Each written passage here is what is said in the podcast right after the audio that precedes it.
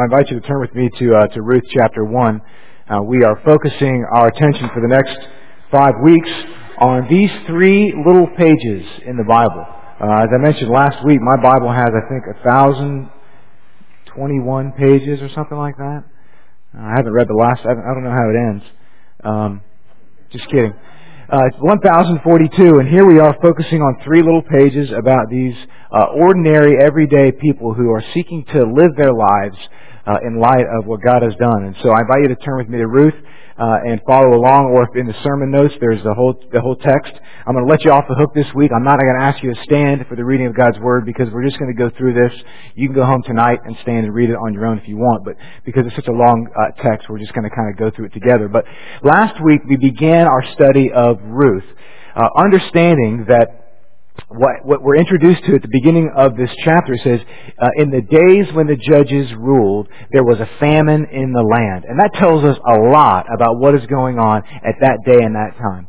Uh, number one, uh, this is when the judges were ruling, and so after God had given His people the Ten Commandments, He had, uh, he had after He had set them free from slavery, He had delivered them. He's given them His law therein. Uh, they've come into the Promised Land, uh, but they didn't fully enter the Promised Land the way God had called them to do that.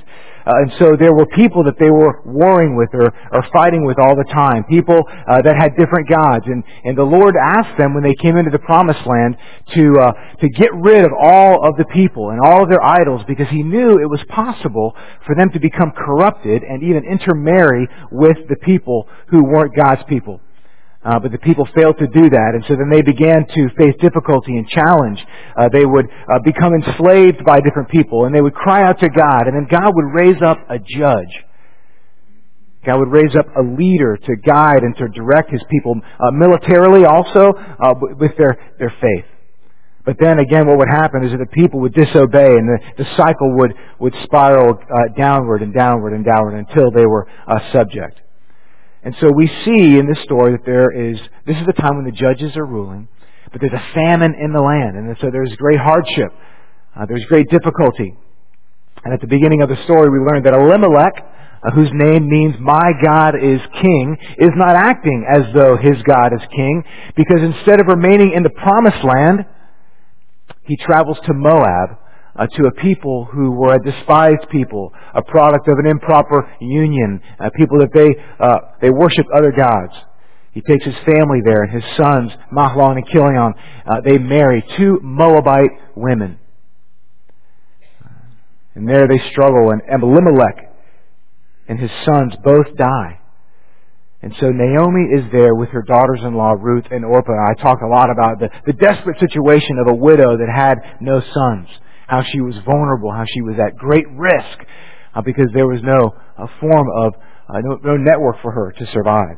But Naomi hears that the Lord has visited his people in the land of Judah, and so she begins to make her return there. And so we pick up the story in verse 8. We see that uh, Naomi should have been, and Elimelech both, should have been in the place where God had promised his blessing. And so I commend you this morning for being in the place where God promises His blessing, to be with the people of God, to gather for worship on the Lord's Day, to be reminded of His grace in the midst of challenge and difficulty. This is the place where God wants to encourage you and to connect you and to bless you. And so in this story, we will uh, talk about how God blesses His people, uh, not just materially, but through relationally, relationally also. We see that walking in, dis- in obedience gives us an opportunity to experience the kindness of God.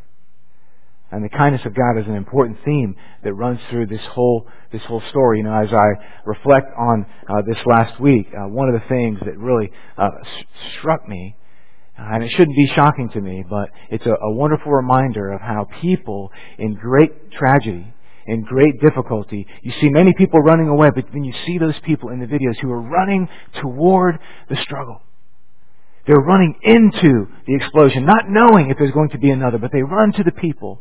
I heard a story about a man who whose wife was critically injured uh, in the in the explosion in Boston, and he didn't know his da- his daughter had been running in the race, and he saw that she had been injured and flown back, but his wife was so critically injured he couldn't leave her, and he just entrusted her to someone else. And there was a man that came down. You probably have seen this picture. There's a woman lying down, and there's a man that's over her.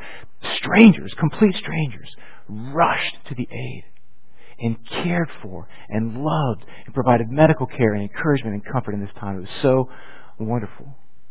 We see in this story there's a, a generous act of kindness through a stranger. Read these verse, words with me in verse 8.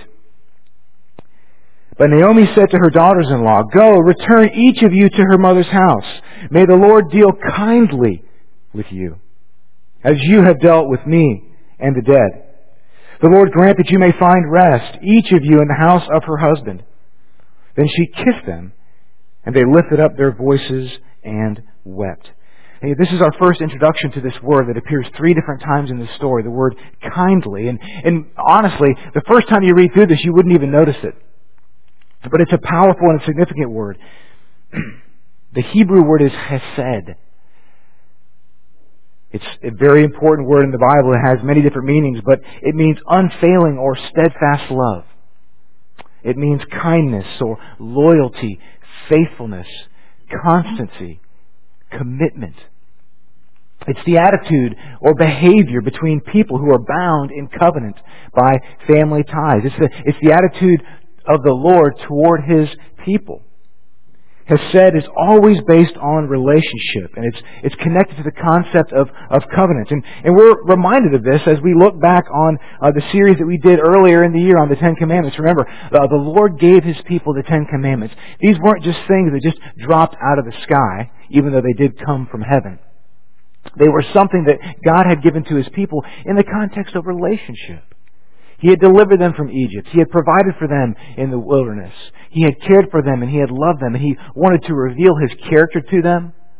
But He also wanted to continue uh, their relationship together. And so He gives them these commandments to say, this is who I've called you to be. This is how I want you to know that you need me. And then in light of that need, I want you to then live for me based on the grace that I have given to you. It's expressive of a deep and abiding loyalty and commitment between uh, parties. Uh, in the Bible, hesed is, is fundamentally an action. It recognizes and acts to relieve an urgent need of a person who is in a desperate situation. It's not just something uh, that's done that's nice. It's when a person is facing their most desperate hour, and we saw that uh, this week as people ran in to help and to care, to prevent and to encourage. Hesed is always performed for a person who is weaker. Maybe because of their situation or because of their strength, they're vulnerable. And the more powerful person comes in and extends grace and care and love. You see, the more powerful person has options. They can come and help, or they can choose not to help. But Hesed compels to move toward and to care for and to love. And ultimately, not acting is not an option. We see that the Lord is dealing kindly, Naomi says to Ruth. Picking up in uh, verse 10. And they said to her, No, we will return with you to your people. But Naomi said, Turn back, my daughters. Why will you go with me? Have I yet sons in my womb that may become your husbands? Turn back, my daughters. Go your way, for I am too old to have a husband.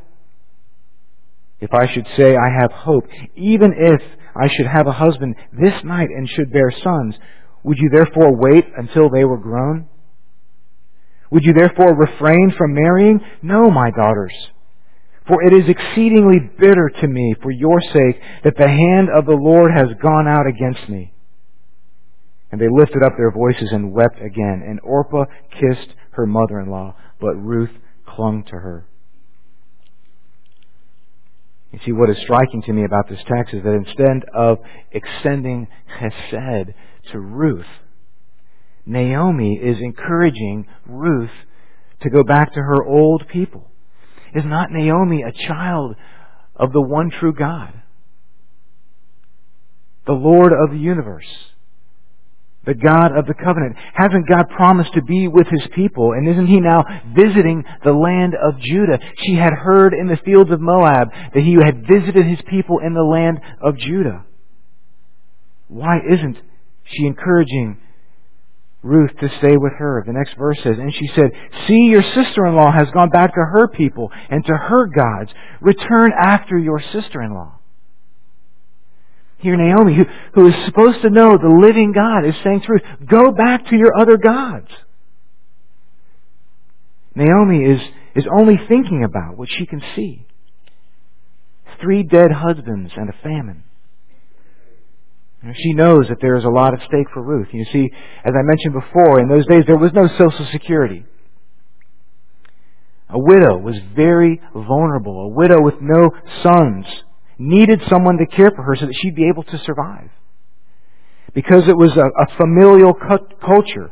When the husband died and there were no sons, there was no one then to carry on the name of the family. And so God's Word in Deuteronomy provides for what's called a levirate marriage.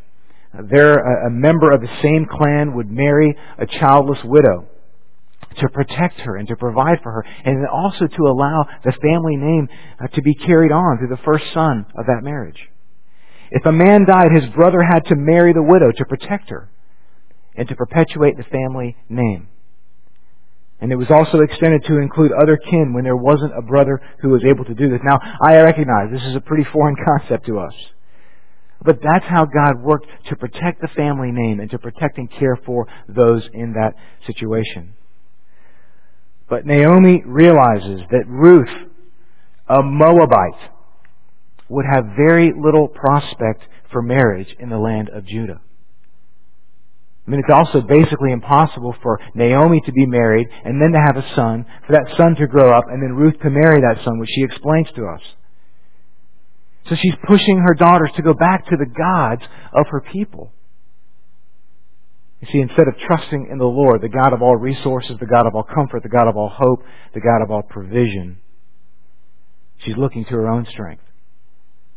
She's looking to her, her own resources. And ultimately, that's the reason why she's in the situation to begin with, because she left the promised land and went to provide for herself in the fields of Moab. But before we're too hard on Naomi, how many times have we found ourselves trusting in our own resources, our own cleverness, our own ability. And yet God is the one who provides. God is the one who promises that He will be with His people, that He will give them what they need. And what we see in this story is instead of an act of kindness on behalf of uh, Naomi, we see that Ruth is the one. Ruth is the one that is extending the act of kindness. Look at these verses. In, in chapter, uh, verse 16 it says, But Ruth said, Do not urge me to leave you or to return from following you. For where you go, I will go. For where you lodge, I will lodge. Your people shall be my people, and your God, my God. Where you die, I will die, and there I will be buried. May the Lord do so to me and more also, if anything but death parts me from you. And when Naomi saw that she was determined to go with her, she said no more. Here, Ruth, the Moabite, she's got to know that she's going to be rejected by the Israelites. Think about what she has to overcome to make this kind of commitment. First, she sees her sister-in-law, Orpah, walking away, going back home. She's well aware of the tension that exists between the Moabites, her people, and the Israelites, her mother-in-law's people. She could be persecuted. She could be rejected. We learn that in verse, uh, chapter 2, verse 11, that she leaves her mother and father. She leaves her own family. She's even willing to leave behind her own gods and allow Naomi's God to be her God. Look, it says in verse 17, may the Lord, and notice that it says L-O-R-D, lowercase, all caps. That's the covenant name for Yahweh. That's the God of the Scriptures. She's identifying herself with that God. And it's not like her mother-in-law was a great faith example in the first place, right? hey, just go ahead and go back to your gods. And oh, by the way, the Lord who said he would provide for me in the promised land, oh, by the way, that's what brought me here. Her mother-in-law is not exactly teaching her what it means to follow God. You see, Naomi and Elimelech left the promised land to, to live with a corrupted people. They worshiped the god Chemosh, who accepted human sacrifices and encouraged immorality. On top of that, Ruth is dealing with the loss of her own husband, a famine, and barrenness. All these factors could contribute to bitterness in her own life. It just it strikes me to think about this when you, we consider that Ruth is using the covenant name for the Lord. We recognize that there are people who are very, very, very far from God that are within God's reach. If, if the Lord of the universe is sovereign, there is no person, it doesn't matter what country they're from, it doesn't matter what their worldview is, it doesn't matter what they've done, that God can claim them if it's His will. You can't be too broken, you can't be too hurt or too sinful to experience the grace of God through the person of Jesus Christ. And so the responsibility for Christians is to, is to pray earnestly, passionately for those who don't know God. To love them in the name of Jesus Christ and in the manner in which Jesus Christ loved them. And to use every resource within our power to take the gospel to them, even to those who we would consider our enemies. It's the gospel that will bring peace in this world. And so in the story, we see a, a, foreign, widowed woman who has experienced tremendous loss, overcoming numerous obstacles, and trusting in the Lord. Indeed, God can do awesome things. There is no person that is out of reach of the Lord. And this statement, maybe you've been to a wedding and, and this verse has been read at a wedding. It's that powerful of a statement of commitment and connection. And here we see that Ruth is extending this kindness to her mother-in-law. Any of you daughters-in-law out there, I just take this lesson from Ruth. This is how you need to treat your mother-in-law. Mother-in-law, don't learn from Naomi. Verse 19, let's continue to go through the story. So the two of them went on until they came to Bethlehem. And when they came to Bethlehem, the whole town was stirred because of them. And the woman said, Is this Naomi? She said to them, Do not call me Naomi, call me Mara. For the Almighty has dealt very bitterly with me. I went away full, and the Lord has brought me back empty. Why call me Naomi when the Lord has testified against me, and the Almighty has brought calamity upon me? So Naomi returned, and Ruth, the Moabite, her daughter-in-law, with her, who returned from the country of Moab and came to Bethlehem at the beginning of the, of the barley harvest. I just notice as we go through this how often Moabite is always connected to Ruth, the author making sure that we know and understand who she is. But Naomi also has uh, something that identifies her. She says, Don't call me Naomi. The experience that she has struggled with, this difficult, the tension, the hardship, she says, Call me Mara, which means literally bitter. She's been, she's become embittered. And she says here that the Lord, His hand has gone uh, against me. It's ironic that, that, that Elimelech and Naomi are the ones who are walking in disobedience to go to Moab, and that when things get tough, then Naomi says, The Lord's hand is against me, when she was never walking with God in the first place. You see, what Naomi fails to realize that God in His providence and His, and His grace and His mercy has put a compassionate and kind woman in her life. A, willing, a woman willing to sacrifice her own needs and so that she could experience the redeeming love of God. You know, it's easy for us to become embittered uh, by the difficult things that we face in life too. Uh, the challenge of a difficult marriage or strained relationships with your children. Uh, maybe you lost your job or you didn't have the, the career uh, that you that you wanted. Uh, you didn't live up to your parents' expectations, or maybe your own expectations. You never had the opportunities that someone else had, or someone that was very close to you that you loved dearly and deeply was taken away from you. Maybe you've never been able to get over that. There are countless disappointments that we can struggle with every day, and those uh, can create bitterness in our lives. And that bitterness can become ultimately a poison. So the way to deal with that pain is not just to, to shove it aside, because that never really solves the problem. You can't just act like you weren't hurt, because that just puts a pretty face on it. What is better to trust that the Lord is working in your circumstances, that He's for you. You see, life is not just happenstance or, or coincidence. The Lord is working in the greatest struggle that you're facing right now. He is using those challenges, those difficulties, that pain that you're experiencing, so that you would turn back to Him. That you would hear that the Lord is doing something in Judah, and that you would return from the fields of Moab. That you would be in His presence. See, the ultimate example of this hesed is that of Jesus Christ.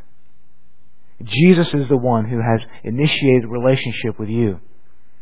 He was not obligated to move on your behalf, but out of his own volition, he left the glory of heaven and he came to be with you. He suffered so that you would know that he is with those who suffer. He was rejected so that you would know he is with those who have been and will be rejected. On the cross, His great kindness, His covenant faithfulness, His loyalty was demonstrated so that we, we who are unfaithful, we who are disloyal, could experience and understand the love that He has for us. See, when you and I were in desperate need, Jesus acted on our behalf, and it was at, in His death and resurrection that we can see this great and sacrificial love.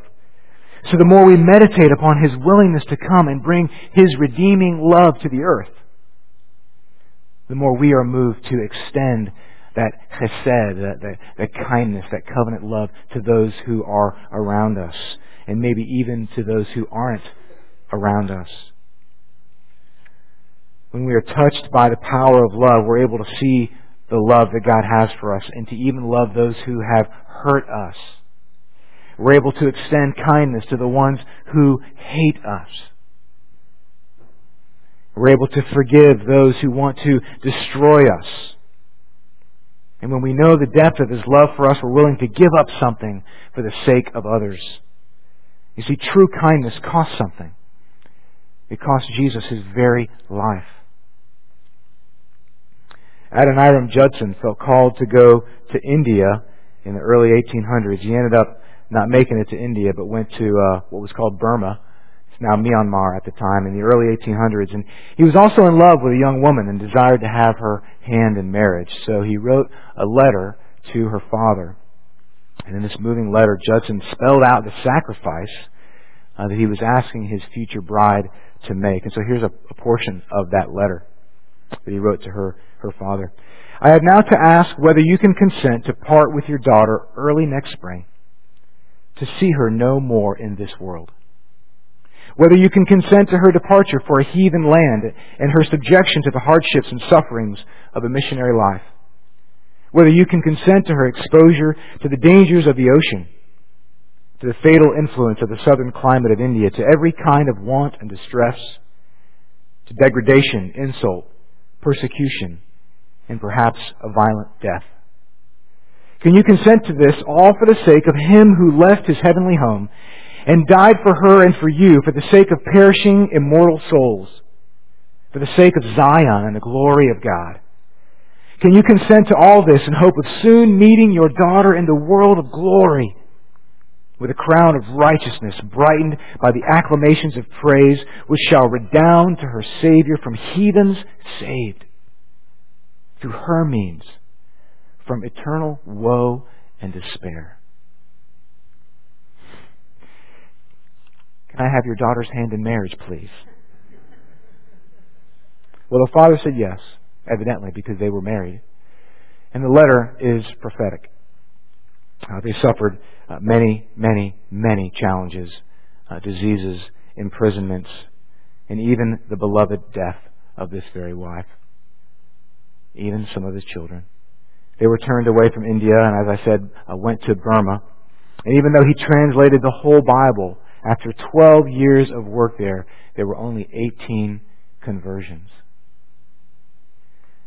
And when he died, though, there were 100 churches and nearly 8,000 believers. And 20 years ago, uh, the leader of the Evangelical Church of Myanmar, said that there were six million Christians in Myanmar that could most all of them trace their lineage back to Judson and his wife. This is Hesed. This is kindness. This is a willingness to go and to give something that is of ultimate value and significance to a people who don't yet know. I wonder who will go to Chechnya to bring the light of the gospel to the people who desperately need to hear the good news of Jesus Christ. See, Judson was willing at great cost and great sacrifice to tell the people about the kindness of God because you see, he had experienced the kindness of God and to him it was worth it. Every sacrifice, every hardship, every struggle, it was worth it. You know, when a person's life has been touched by the kindness of God and His redeeming love, the natural response is to extend that loving kindness, that, that faithfulness to another person in light of, of the challenge and the brokenness of this world, will we be people who are willing to extend that same kind of kindness to others in our families, in our community, and even to the world? Will you pray with me, please? Father, we thank you for the word that you've given to us in this story of, of faithfulness. Lord, we, we acknowledge that we we don't operate with this kind of faith, with this kind of boldness and sacrifice that Ruth has shown to us. But Lord, somehow as she is naming you the Lord of the universe, she has come to know you. She has come to trust you. And so we see that God, you are good and that you are working in our, our life. We pray that you would, God, just help us to encounter your goodness and your kindness in such a way that it would melt away the bitterness that we experience in our hearts that would melt away our anger and our pain, but instead we would, we would freely give that which you have freely given to us. Your covenant love, your redeeming love, your kindness. In Jesus' holy and precious name we pray. Amen.